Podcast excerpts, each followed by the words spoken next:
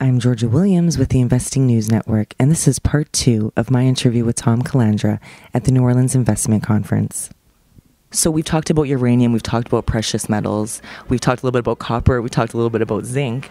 Um, what should in, uh, a junior investor be cautious about when they're trying to get involved in these sectors and spaces? Uh, I was just, uh, I was having this discussion with uh, a couple of asset managers at a at a mine tour uh, in the Yukon about two or three weeks ago. The uh, the new Eagle Mine, owned by Victoria uh, Gold, and um, Matt Geiger, one of those asset managers that uh, whom I respect, and uh, and a couple of others.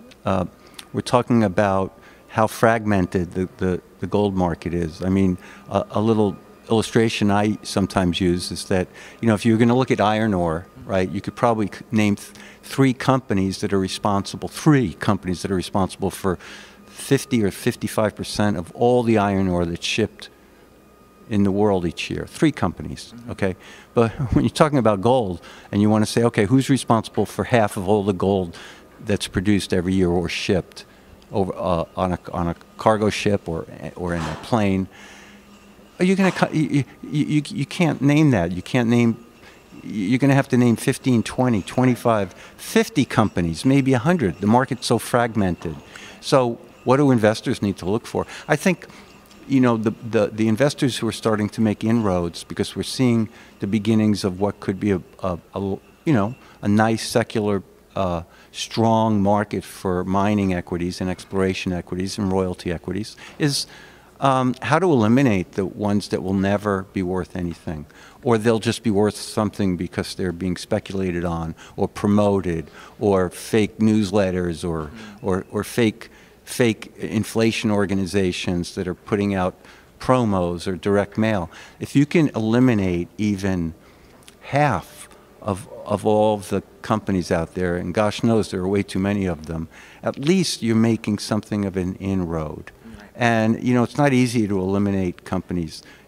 You know, we we here, well, we sit in a in a slightly better position. We get to know some of the operators and the geologists and the logisticians and the mineralogists and and the CEOs and the executives and the CFOs and and so on and the people on the ground. But that can be uh, that can still leave you wanting. I, you know, I've been I've been doing this for a while now, both as a researcher and as an investor uh, with the Calandra Report and uh, at MarketWatch, which I helped start uh, with a few very smart people and um, many, many other services. And uh, I've gotten it wrong as often as I've gotten it right. I'm only now, and here I am, uh, you know, I'm like uh, in my sixth decade. I'm just, you know, feeling strong at, at 16, trying to keep myself fit and just now, after doing this for at least 30, 35 years as an investor and as a writer and a researcher and, a, and, a, and an analyst, just now I'm, I'm, I'm forming opinions and hypotheses that are helping me make more money than I've made in a long time. Okay. I like that. I don't know if the, the short answer to that is experience or not, but don't you know? Don't make my mistake and, and, and throw too large of a blanket over too many uh, investments, whether it's in the metals market or in the biomedical market or uh, or healthcare or or education or media or anything. Just try to keep it more focused and less diversified so you don't go crazy trying to track down all the news and all the operators and all the scams and uh, all the lost hope because there is a lot of good that comes out of some of these companies. And um, and you know and I think uh, sometimes uh, when you latch on to something that's been good whether it's an Ivanhoe Mines or an EMX royalty or you, you know or a, a, Premier Gold or uh, or even at the very very uh, smallest level and these are all companies that I follow and own uh, you know, uh, a Millrock Resources. When, when you latch onto something that's working, you know, uh, the tendency is that it's going to work and continue to work out well for a while. There's a reason for it to work out. Whereas, you know, if you own something and uh, and and it gets rumbled all the time and goes lower and lower and lower, and you're hoping against hope to to you know to see it through, and now it's year five and you still haven't seen it through. Uh, in terms of performance, there's probably a reason for that too, right? There was a reason to short PG&E stock at, at 60 and 50 and Ford and 30. I'm talking about the California utility. And uh, now that it's six and as low as three this week, um, you could see the short sellers with the smart ones on that.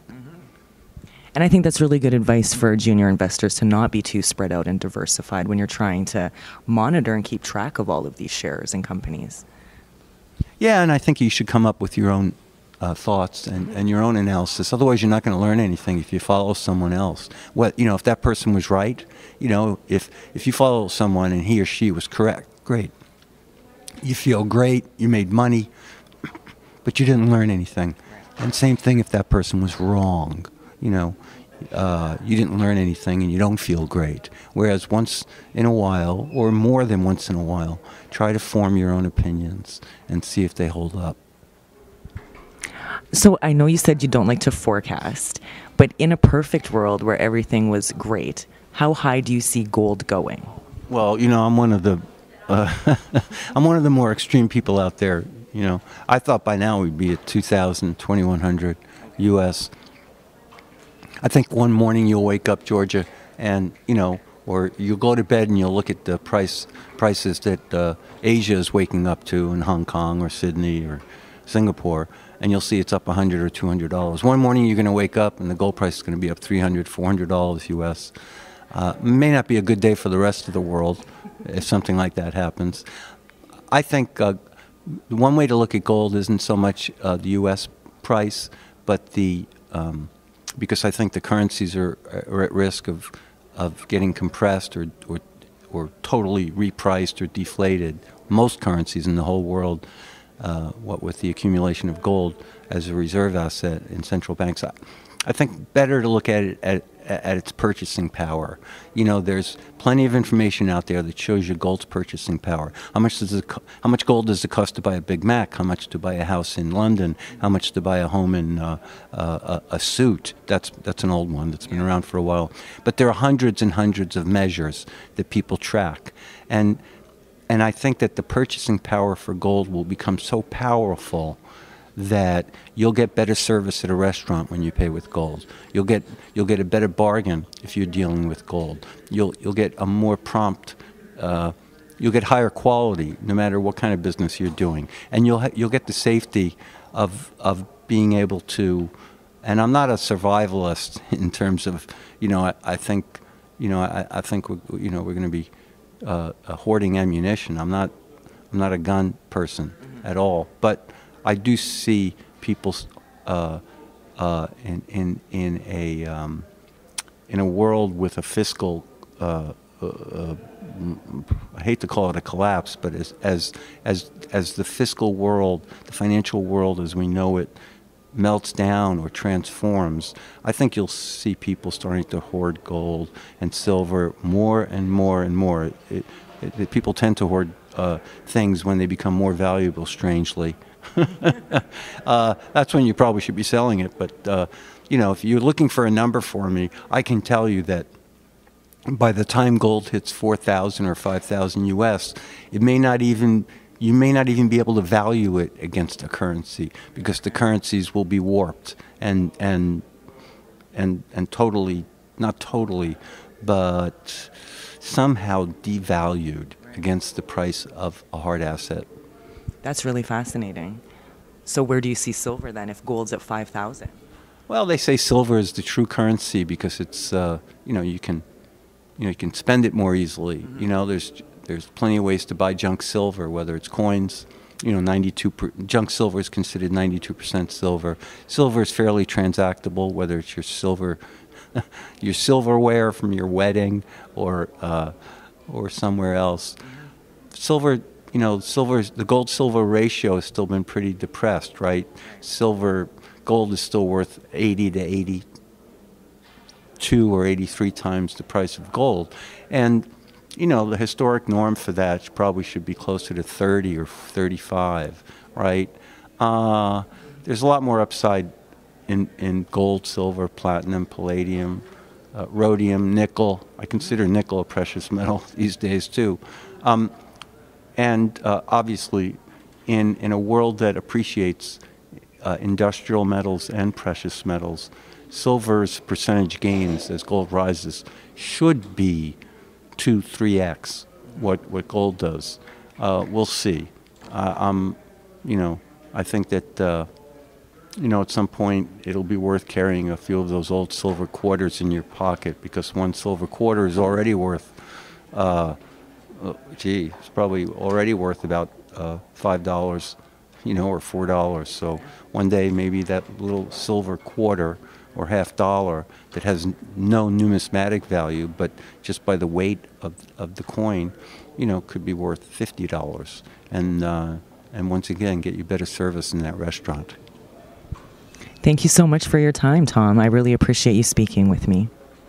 It's it's been a pleasure on behalf of. Uh, I, I, you know, I love what the service is doing. Your, uh, you know, INN and all its uh, its many manifestations in the in the resources market. You do a great job. Thank you. Thank you very much. I'm Georgia Williams with the Investing News Network.